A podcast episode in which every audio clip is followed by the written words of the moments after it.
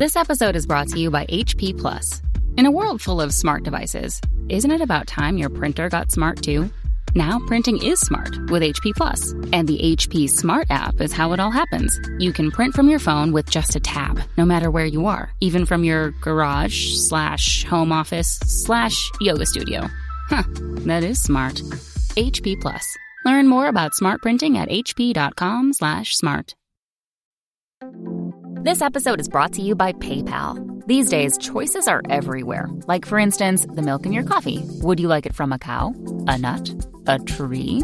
Everyone wants options. And now your customers have a new option in the way they pay with PayPal in person. Just generate your unique QR code in the PayPal app for them to scan and start accepting PayPal in person today. Learn more at paypal.com slash US slash get QR code. This is the Jabberjaw Podcast Network.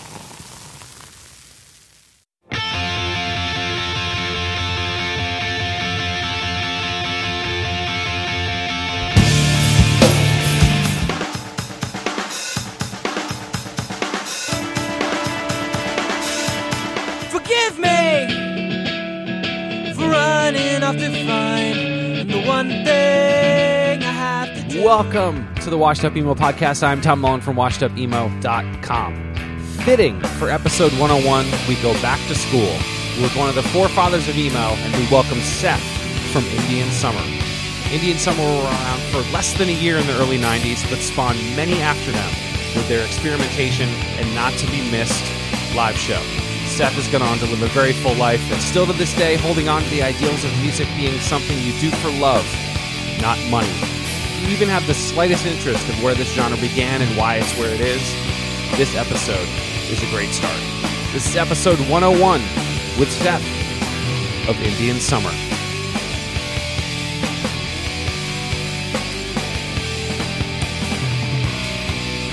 Well, me and my brother, um, my brother moved out to Oakland, and I followed him a year or two later, and he was already in a band called Jabberjaw, which was the pre-makings of like, I mean, me and my brother would always just listen to, uh, you know, we liked Rites of Spring and all that DC stuff. We were all like any other kid, you know, uh, who would wind up playing that music.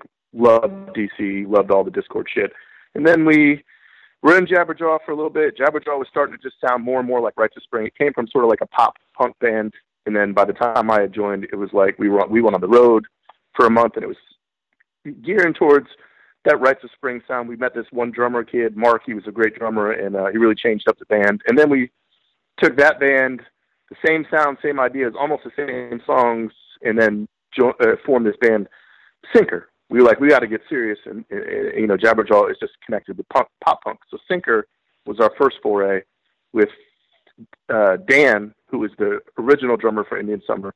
So Sinker lasted about a year with Scott um, from Sunny Syndicate Records. He was a singer, and then my brother would just sing backups every once in a while. And we went on tour with Scott for a month. Um, and towards the end of it, we were all just drifting apart. So we took me and my brother and Dan, and uh, wanted to, you know, start a, a new band without Scott, so my brother could sing. And then my best friend at the time was Mark, who wound up playing second guitar in Indian Summer, and that's how it all started. So in the beginning, it was me, my brother Mark, and Dan. And then Dan lived so far away, he had, I don't know, he had to get a job or something, and then he just couldn't be making all these band practices we needed him to. So eventually, he picked up um, EAD. So the band was me and my brother, who were brothers. Mark was my best friend, and then Mark's other really close friend was EAD, and before that, Dan was all of our friends. So it was kind of like a a family a family affair. So it started basically with all these incarnations that me and my brother um, just picked up different drummers throughout the throughout the spectrum and added Mark. But we were all pretty much influenced by the same idea. You know, we didn't want to do uh, thrashy hardcore and all that stuff. Um, we just wanted to play solid music. We were really into, you know, a bunch of shit. There was no one band that influenced uh, Indian Summer. Maybe Slint influenced me and my brother more than um, uh, any other band. But Mark and he had definitely had not been up to par with all that stuff. They were just listening to whatever, and then we all just kind of threw our influences in the mix, and that's what it sounded like. when when you and um, Adam were getting into tunes, what, what was was it was it all the Dischord stuff? Like, how did you even learn about that? Oh, oh, uh, well, I mean, you know, you, you, we lived in Oakland and Berkeley, and it's like the height of Gilman Power and all these bands. I mean, you just hung around everybody, and then I think my brother worked at a thrift store in San Francisco, and this kid, you know, my brother was talking to this kid about something. He's like, "You have to hear this band Slint." so my brother listens to Slint, and he tells me about it. He's like, "You got to come over and listen to it." So I went over to his house. I listened to it, and then I was just so I was blown away. I was like, "This is the greatest thing I've ever heard." So I walked from my brother's house to the Amoeba Records in Berkeley and back to my house, like a seven eight mile trek, and then just wore out the needle listening to Slint, and so did my brother. So we started listening to that. We listened to Moss Icon um, back when I mean, you know, nobody knew what Moss Icon was. I don't know how we found out about Moss Icon, but the minute we did, we were like Slint and Moss Icon. This is this is what music is. You know, we we we found our the sound that we'd always wanted to play. You know, we wanted to play like of Spring, but we didn't want to play that fast. We were more serious. And Slint, I think, turned everything around. And my brother was the main. You know, he wrote the main riffs for most of the songs and whatever you know that's just what it came about because my brother was just heavy into Slint and Moss Icon. And then, uh, and then Hoover, when we saw them live towards the end of our lifetime with Sinker before we started Indian Summer, we were just like, this music can be done, you know, in a really great way. And it was really, Hoover was influential as well.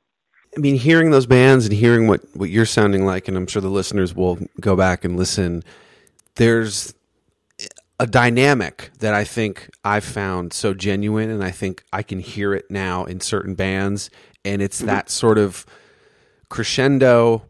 Uh, there's a uh, there's like a very uh, you know there's a lot of sounds that are epic, but also like you think they're going to break in any moment, and you sort yeah. of build it up and bring it back down and bring it back up, and I think there's a really like it's almost like breathing um, and uh, I, what about like when you, I mean structuring that? That you mm-hmm. guys were really new, early with that. I mean, that was repeated. There was a Philly scene uh, that did that a few years later. Um, I just think the I just think that sort of like that first time you guys all did that, did anyone go like, yeah. "What did we just do?" I don't know, man. I think um, you know, like me and my brother grew up on Boston and Fleetwood Mac and shit, and and, and then we got into you know pop punk and, and not you know we we were listening to Black Flag when we were 13 years old, so we'd already gotten that out of our system. By the time we were 19, 20 years old, we were like, fuck, what else is there to do? You know what I mean? And like you learn your way around your instrument, and you don't want to just play three chords anymore. And I think uh stepping on pedals and going from quiet to loud was just something we've always we always did that. Like we would just I don't know. I mean, I can't remember a time when that wasn't our our angle. Whether we were playing pop punk or or in any of the bands that we were ever in, that was always kind of our mo. It was like just like play it and then crank up the music and get super, you know, totally into it, bounce around the room, and then turn the pedal off and and then keep them guessing, and then step the pedal, you know, turn the volume back up and just go crazy. It's we. I don't know. I mean, that was always the way we played, and I think everybody that we ever played with got on board with that, and it was a uh, you know, I mean, um, we saw other bands do it. I don't think Indian Summer was the only. I mean, the bands we were in were the only bands doing it, but uh, it was a. Uh, I don't know. I guess we've kind of always played like that. Me and my brother have always been thinking that way. I think Berkeley, San Francisco scene nine two four Gilman. What was I mean, it was great. You just mentioned, you know, you had an amoeba, you had a great sort of DIY space what other bands were happening at that time? The Bay Area and San Diego were the shit. I mean, Gil, I mean Gilman in the early '90s was just it was all about it. it was community. You know what I mean? Like there was a a scene per se, and but it was mostly just like I mean, it was like an ethical thing about it. Like tour bands would come up and you wouldn't take any money; you would give them all the money, and they did the same thing for you. San Diego was happening with Antioch Arrow and all these uh, uh, Candle and all these other bands and Heroin. You know, we saw Heroin playing a little house in Oakland in 1992, and we were just floored. We were like, "This is fucking awesome," you know. And it comes from San Diego, and then California. I mean, from 90, 91 to 94, there must have been scenes in Santa Cruz, scenes in Cupertino, scenes in Oakland, scenes in Berkeley.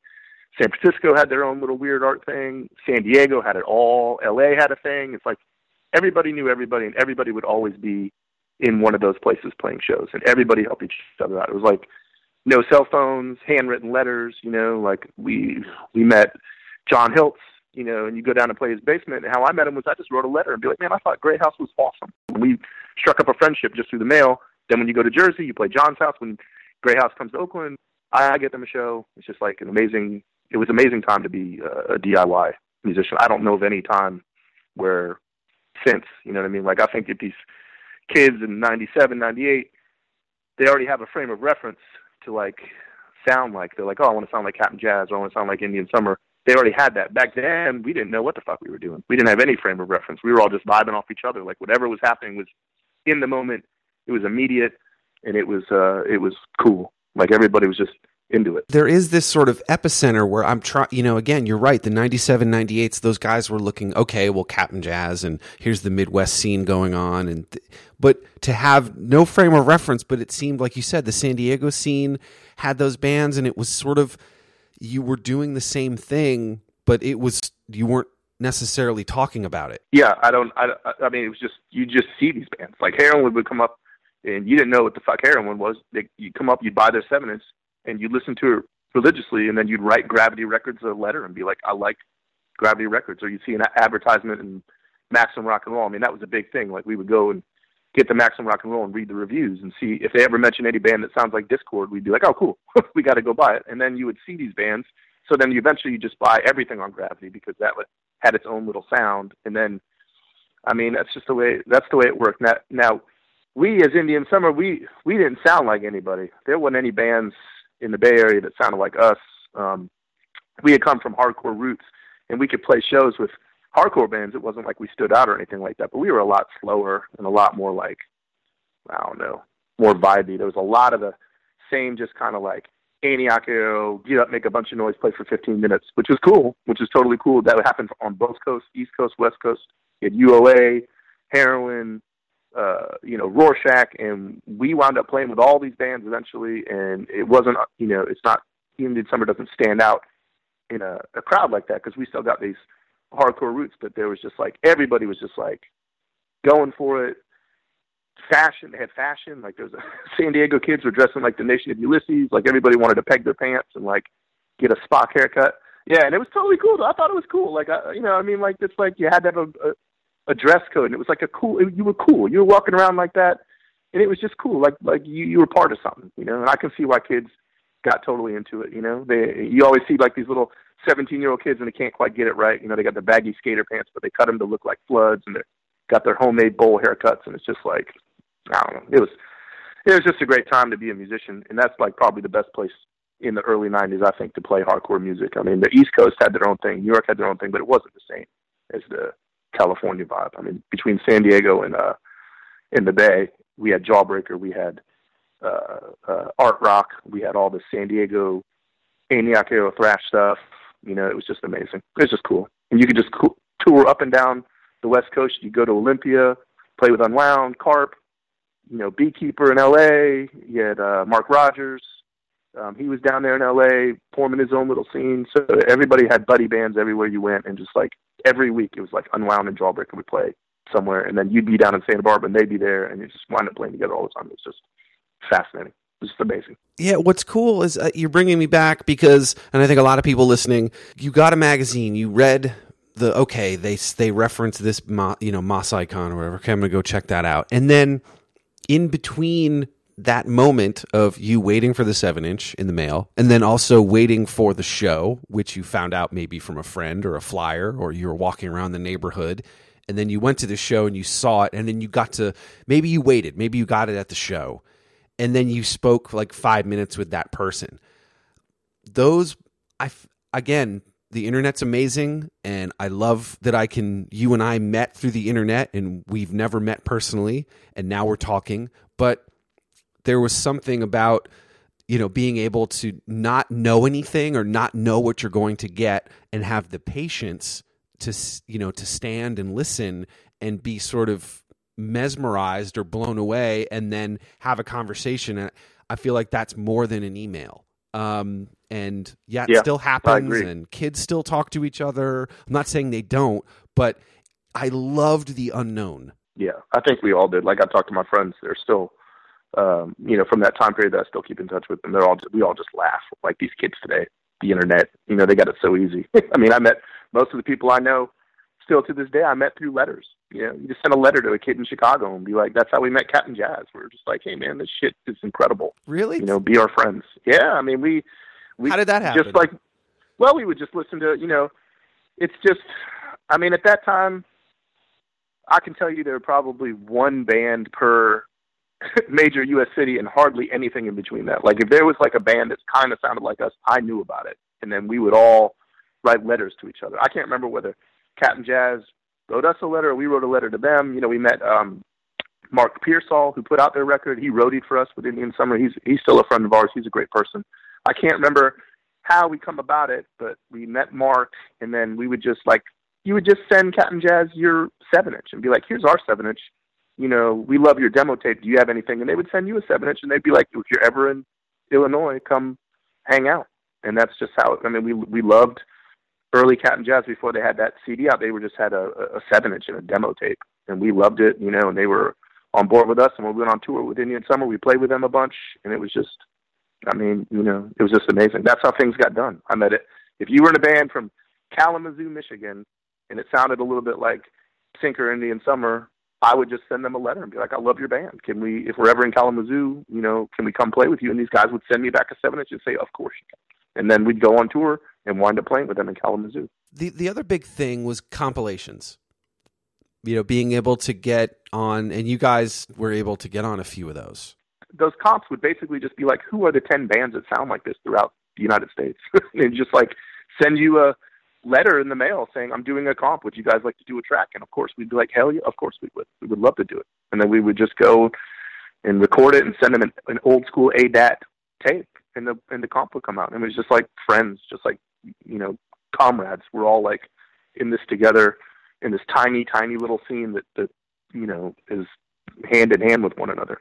And then, uh, you know, we would like to, we always like to do split records with people because we were always just like, well, you know, let's let's do it this way, and and that way we reach you know audiences in Michigan and in Oakland and everywhere in between. So splits were happening all over the place, and that's how you brother sistered with another band. That's how I met Current. I just sent them a letter. I was like, I love your your seven inch. They sent me back one. We we exchanged phone numbers, and then we would just talk every night on the phone, and then we just became best friends. It's just like that's how it happened back then. Talking on the phone, huh? Right? How crazy does that sound?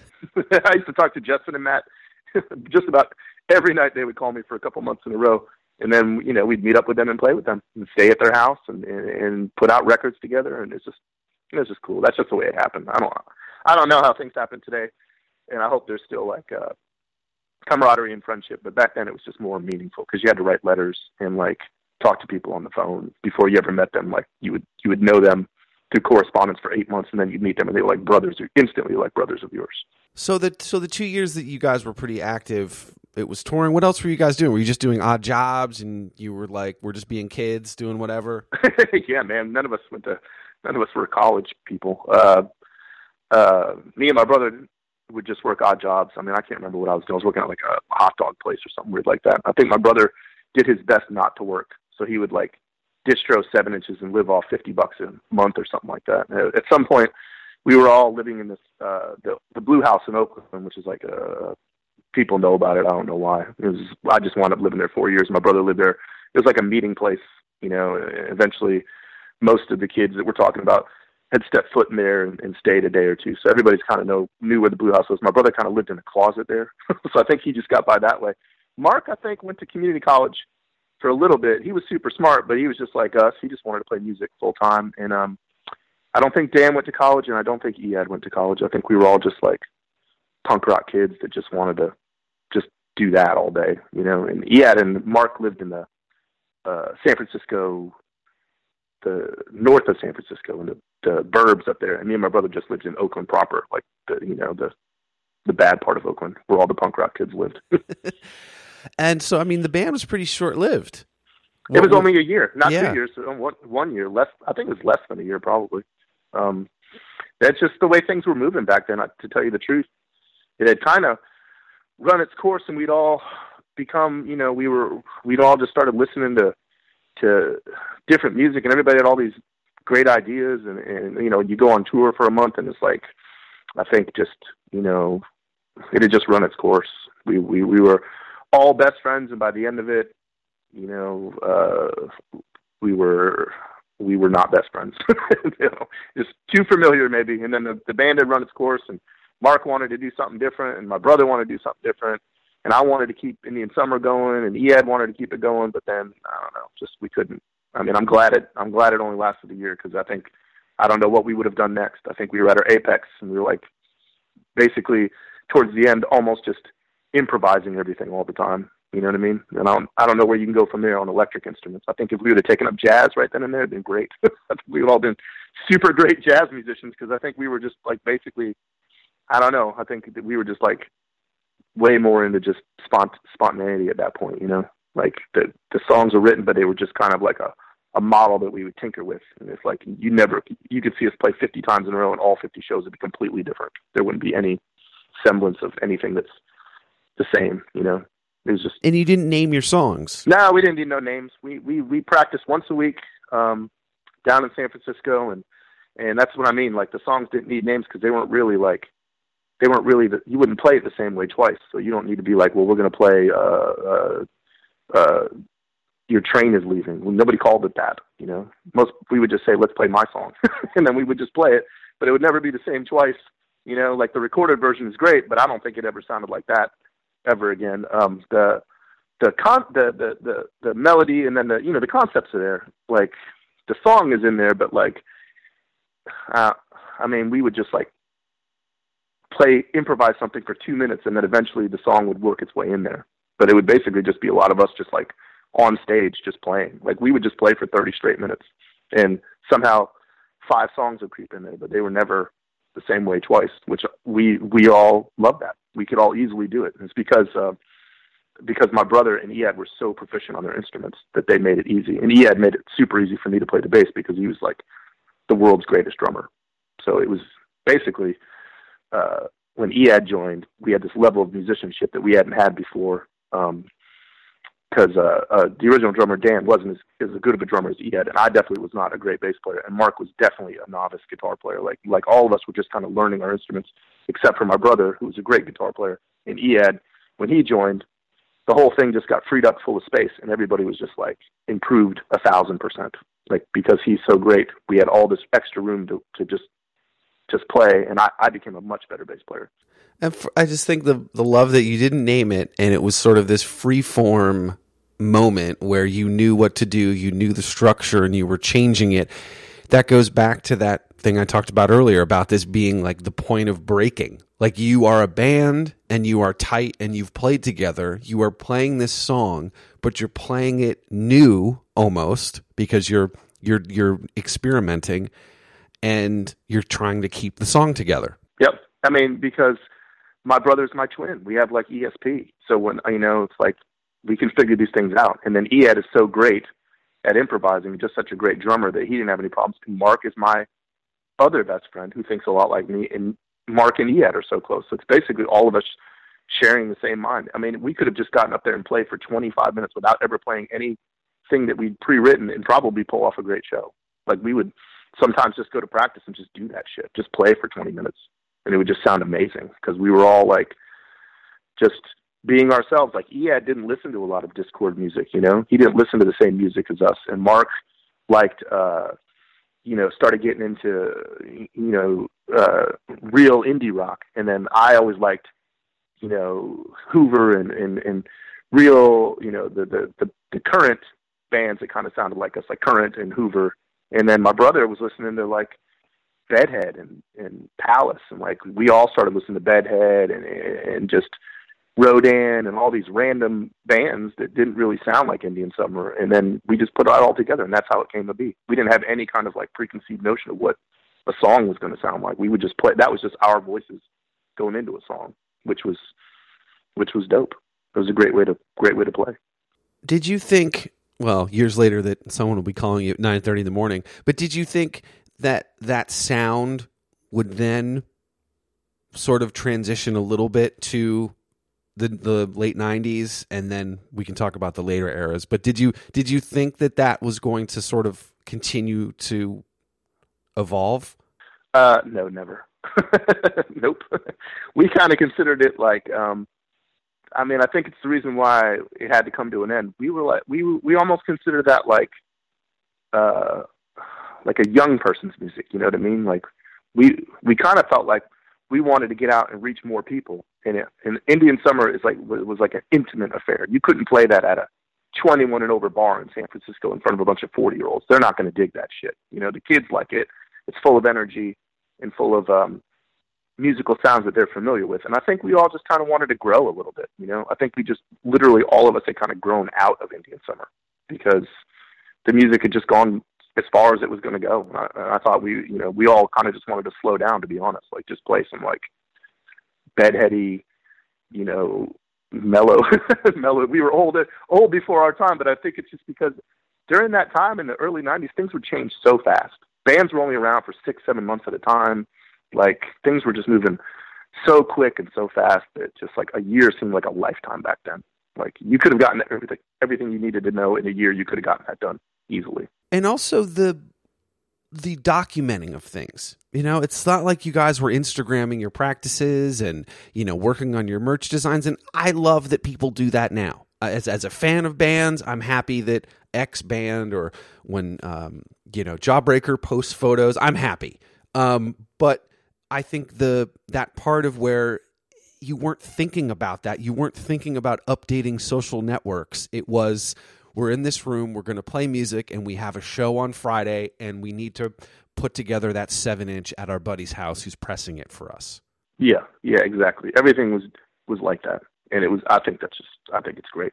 I mean, I, I sometimes think, I wish I go in a time machine and maybe do that for a minute and then come back to the internet. Like I'm glad that we I was in both. I'm glad I didn't know the world when it was just cell phones and crazy. I like that I have that sort of middle ground between I didn't have it um, and now I do, and I think it helps appreciate what happened. Yeah, yeah, for sure. You know, the elephant in the room, the word emo. Were you guys aware of that term during Indian Summer, or was it after? I think not with Jabberjaw, and maybe not so much with Sinker. Maybe towards the end of Sinker, and the beginning of Indian Summer, that word was like floated around a little bit. Like I'd I'd heard the word, but nobody, you know, I don't think uh, it wasn't. It wasn't a, no no writer in um Maximum Rock and Roll would call you an emo band. They would call you like a DC band or something. Like it didn't really have that kind of connotation. It wasn't until you know a year or two later that it became like a, a word that people would familiarize with. And it wasn't until I guess much later that it became an actual musical category, which I find bizarre because if you were called an emo band, you were like, I don't want to be an emo band. it was like a bad word. You didn't want to be known as an emo band. You just wanted to be known as a as a punk band. You didn't give a shit about categorizing, especially getting categorized as something like emo, because it was definitely a dirty word. When I heard it and I was in bands, I definitely did not want to be labeled as an emo band. I don't think anybody did. I think I think it was a, a terrible connotation in the early '90s to be called emo. You didn't want that label for you. It was like an insult almost. I think basically is what they were saying. Other than certain bands that are making thousands of dollars DJing and thousands of dollars uh, being on the radio, and they love the word being called that. Yeah. Um, but Right. I think the anyone else doesn't. no, no, no. We we definitely just wanted to play music. I mean, the, the, emo is just a, it's a silly word. Well, I don't even, know. even Kinda silly. sillier, even sillier is screamo, because Right, right, right. right. that word to me, I mean, one of the first bands that I saw, uh, 400 Years, I saw Frail, and these like Policy of Three, like that. Like I was on the East Coast, so those were the band. I was like, okay, cool, that's emo, but crazier and chaotic, and I like that more. Yeah, yeah. and then it was Screamo like, is definitely a dumb word. Yeah. That's really a terrible word. Screamo. it's a terrible word. That makes me laugh just hearing it. It's hilarious. Yeah. I, I think people called Indian Summer Screamo mostly. Yeah. I think that was a, that was a thing too. And I was like, I guess. I don't know. I sang. I never screamed. I just sang. I don't know what they're talking about. we screamed every once in a while, I suppose, but mostly we just tried to sing. I don't know. So we need we have just came up with a new genre tonight, today, this morning, excuse me. Singmo. now that's not even an insult. I like that. That's good. Right. That's what I was. Indians, that's what I was trying to do. Indian summer is sing mo. Got it. All right. Well, Yeah, yeah. And then you could say I was trying to sing Mo. some I was trying to sing Mo some sing Mo. Yeah. Mark definitely. I think Mark sang most of it. I mean, he, he we would scream sort of at the end, I guess, to get your point across. But most of it was just monotone singing. Us trying to sing. It's, it's horrible. none, none of us had ever sang before, so it's pretty weird. But Is it weird to have people still, you know, mentioning your band or having it show up in lists? I mean, I- hated the the list um, itself, but the Rolling Stone top forty emo bands. I was scroll or records or whatever, and I was scrolling and I saw yours, and I was like, I was like, all right, someone's getting cred points, and I can't believe this is in here. Right. I don't know why how they always seem to like divide us. They they they, seem to keep Cap'n Jazz in the same breath as like um Death Cab for Cutie or something like that.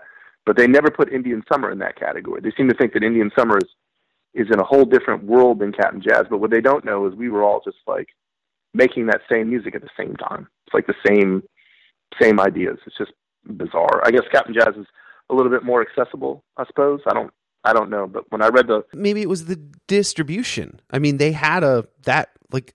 Did you feel like they had a a better n- network, or do you feel like your releases weren't available later? Do you feel like their compilation helped do that? no, no, no, nothing like that. I think I think the record that um the CD that everybody loves, the roadie that keep the the Mark who wrote it for us, he put that record out. That was his claim to fame. He was like the Captain, Ja- the other member of Cap'n Jazz, and he put that record out.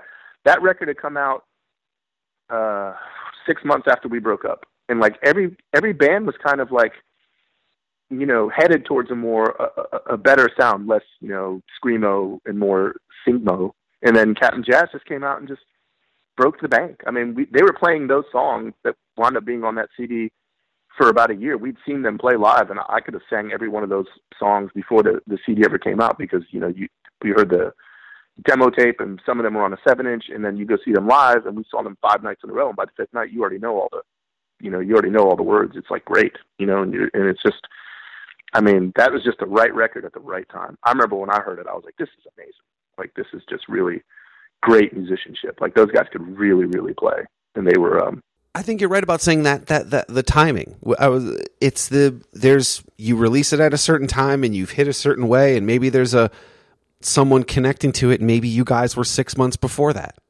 Yeah, I don't think um you know, we would we would play with them on tour and they, you know, I think we would all draw a, a semi decent turnout of 50 people or something like that, which was a good thing back in the day. I think that um if we had made a CD of 10 songs and they at the same exact time that they did, that CD would still be way more popular. Like ours was um uh maybe better to see live, I think, would be how I would describe Indian Summer. like much better to see live and maybe not connecting so much at the time on vinyl. Like we only had one seven inch and we pressed 300 of them maybe, or I don't know how many we pressed, but maybe a thousand. I don't know, but we would sell them for a buck at shows and, you know, a year later they'd all be gone. And that was it. We never thought anything about it. And then the Cap'n Jazz guys, I mean, every one of those guys could really play they had this great sound. I mean, when you see them live, when we saw them live when we were in Indian Summer playing with them, I was like, this this is just amazing. You know, I never thought it would be like the one record that would catapult 500 bands into existence, but it was definitely something we listened to every day for months because it was just so great. And it was nice that they were friends of ours. Our friend put it out. The roadie for us put it out.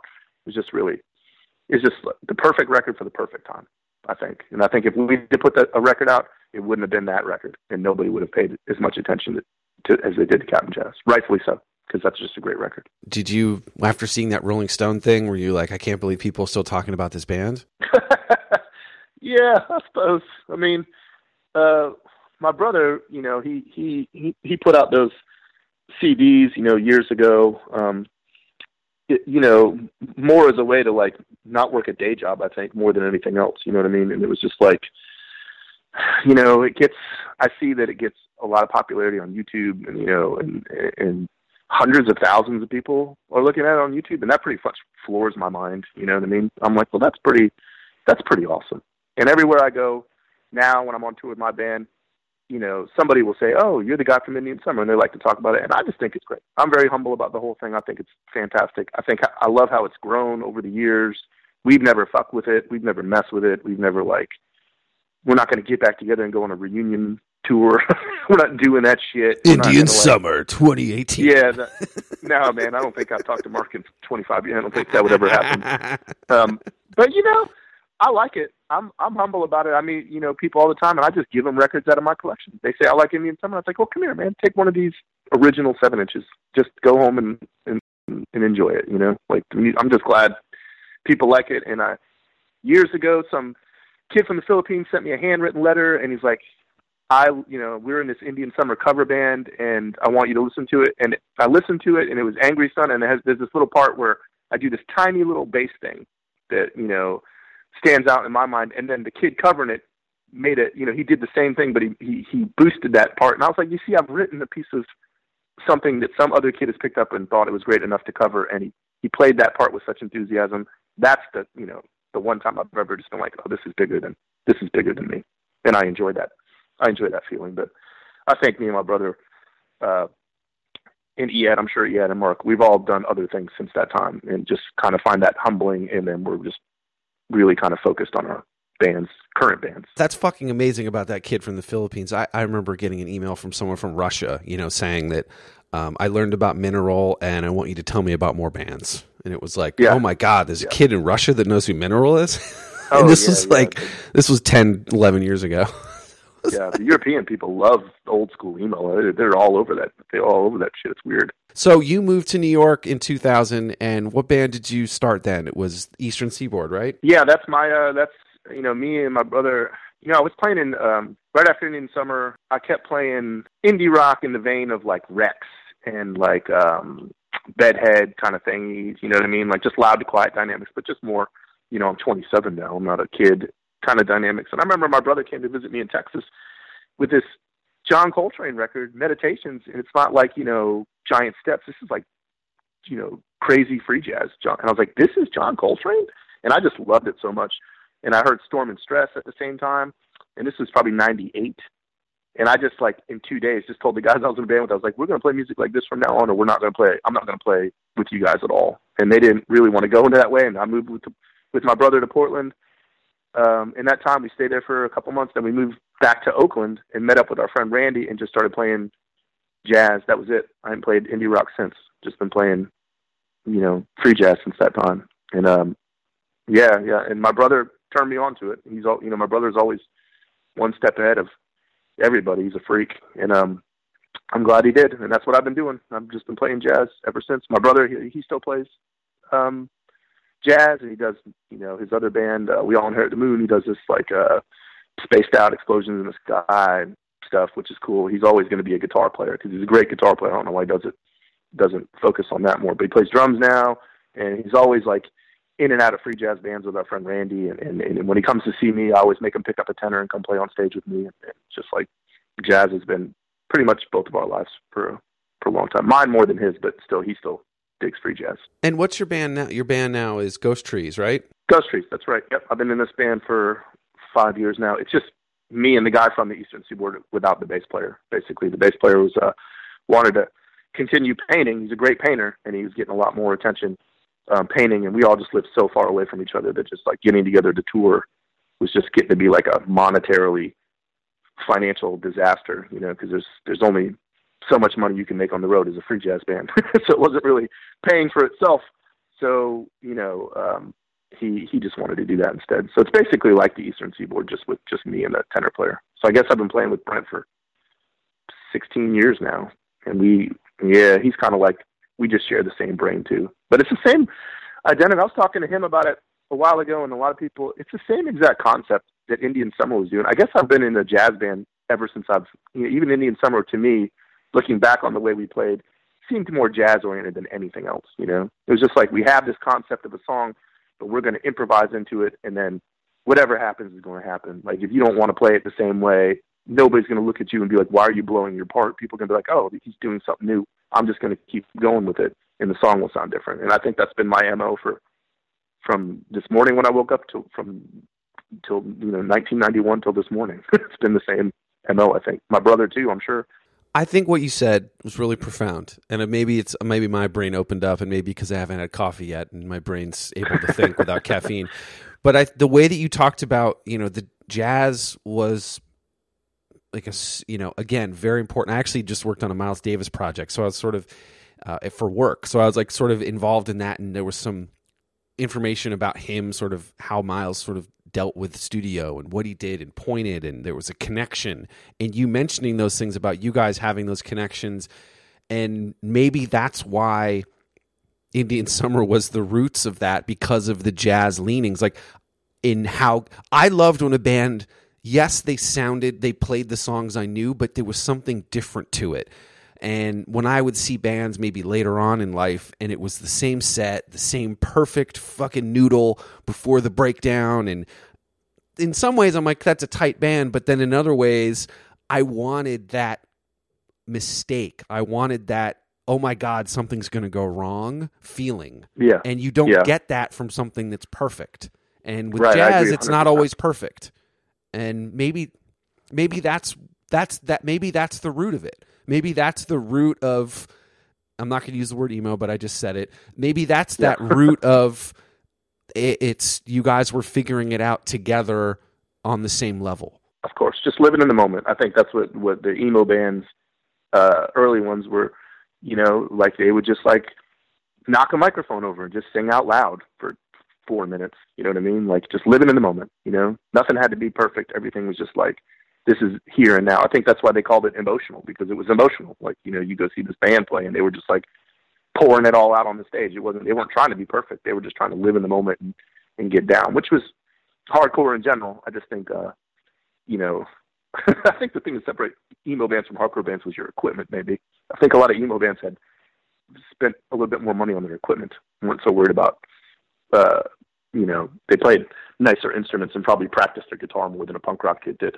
That's probably how you got emo was kids who could actually play a little bit better. You know, wanted to expand their guitar universe maybe. So you settled in North Carolina, right? me and my brother moved to Wilmington right after uh, Brooklyn. Um, we took up surfing, and we both wanted to live somewhere where the you know the waves were were good and the water wasn't so cold. So I started surfing in Brooklyn, and um, my brother moved to Wilmington, and I joined him out there. And then we uh, went a bunch of other places in between all that. We lived in Hawaii for a little bit. Um, I lived in Austin for a little while. My brother lived in Lawrence, Kansas. We all lived in Lawrence, Kansas. Just like a I could chew you out for about an hour about my timeline, but it's just we lived a lot of places just chasing music around. We were just like, where is there a place where you could play music and the living is cheap, but they have like a decent music scene? And we would just look it up, and they'd be like Lawrence, Kansas, and be like, we're all going to Lawrence, Kansas. You When were you in So we would Lawrence? just oh, 98, 99, right out of Oakland. Yep. And we went out there and just played free jazz for the good citizens of Lawrence, Kansas. They'd never heard free jazz, and there probably ain't that many free jazz bands before or after that, but we we fought to do it, you know. And we would just get our friends that would just I don't know, they were great people. They would just move with us, you know. Like our friend Quinn, we've known this guy for twenty years and he would just come and play. We just like we're all moving to Lawrence. He'd be like, Cool, I'll meet you there, you know. And we would all just kind of always be together and be in a band up until that time and then when we wanted to move to uh Brooklyn just to play jazz full I mean if you're gonna play jazz you gotta live in New York. So that's the way we looked at it, you know, and I was just like, I'm not gonna play free jazz in Lawrence, Kansas. I wanna I wanna go be in Brooklyn and do it.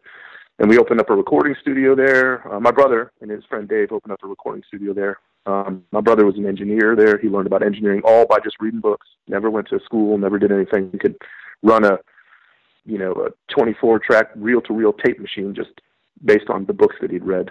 And, and then that went on for a little bit. And then he left. I stayed. Went surfing. Went to college.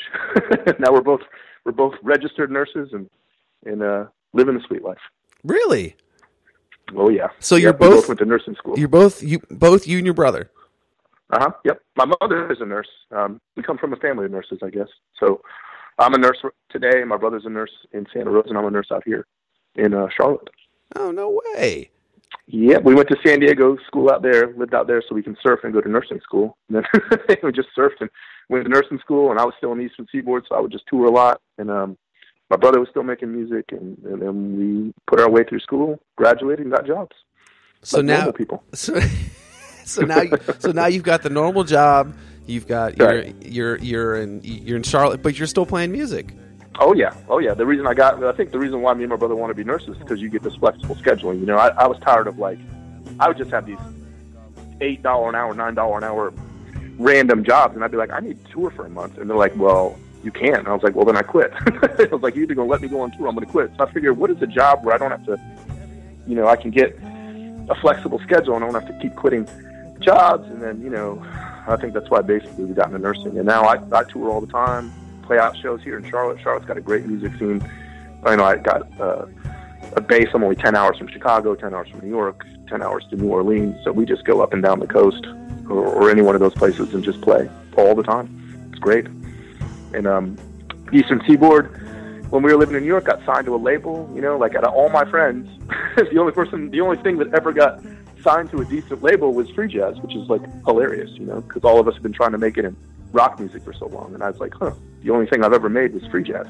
The only time I ever made it was in free jazz, which is hilarious. The transitions and the the world that you you've lived in. You've lived in these different places. You've all done it, and sort of music has been that channel through all of it. Oh yeah, yeah, of course. I'm I'm a lifelong musician. Sure, saved my life. Music's the best.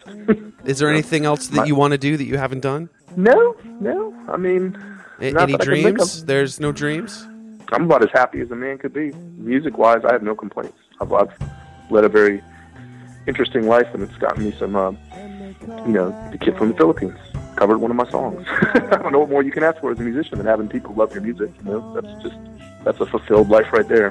It's never been about money. I've never made money off of it. I don't. I don't ever plan to, but I plan to keep playing until I can't play anymore. We're all lucky enough to have been around in the right place at the right time, and I'm glad kids love um, Indian Summer, and so is my brother Mark and Ed. We're all very humbled and flattered by that. It's amazing. It's been an amazing ride. I'm happy.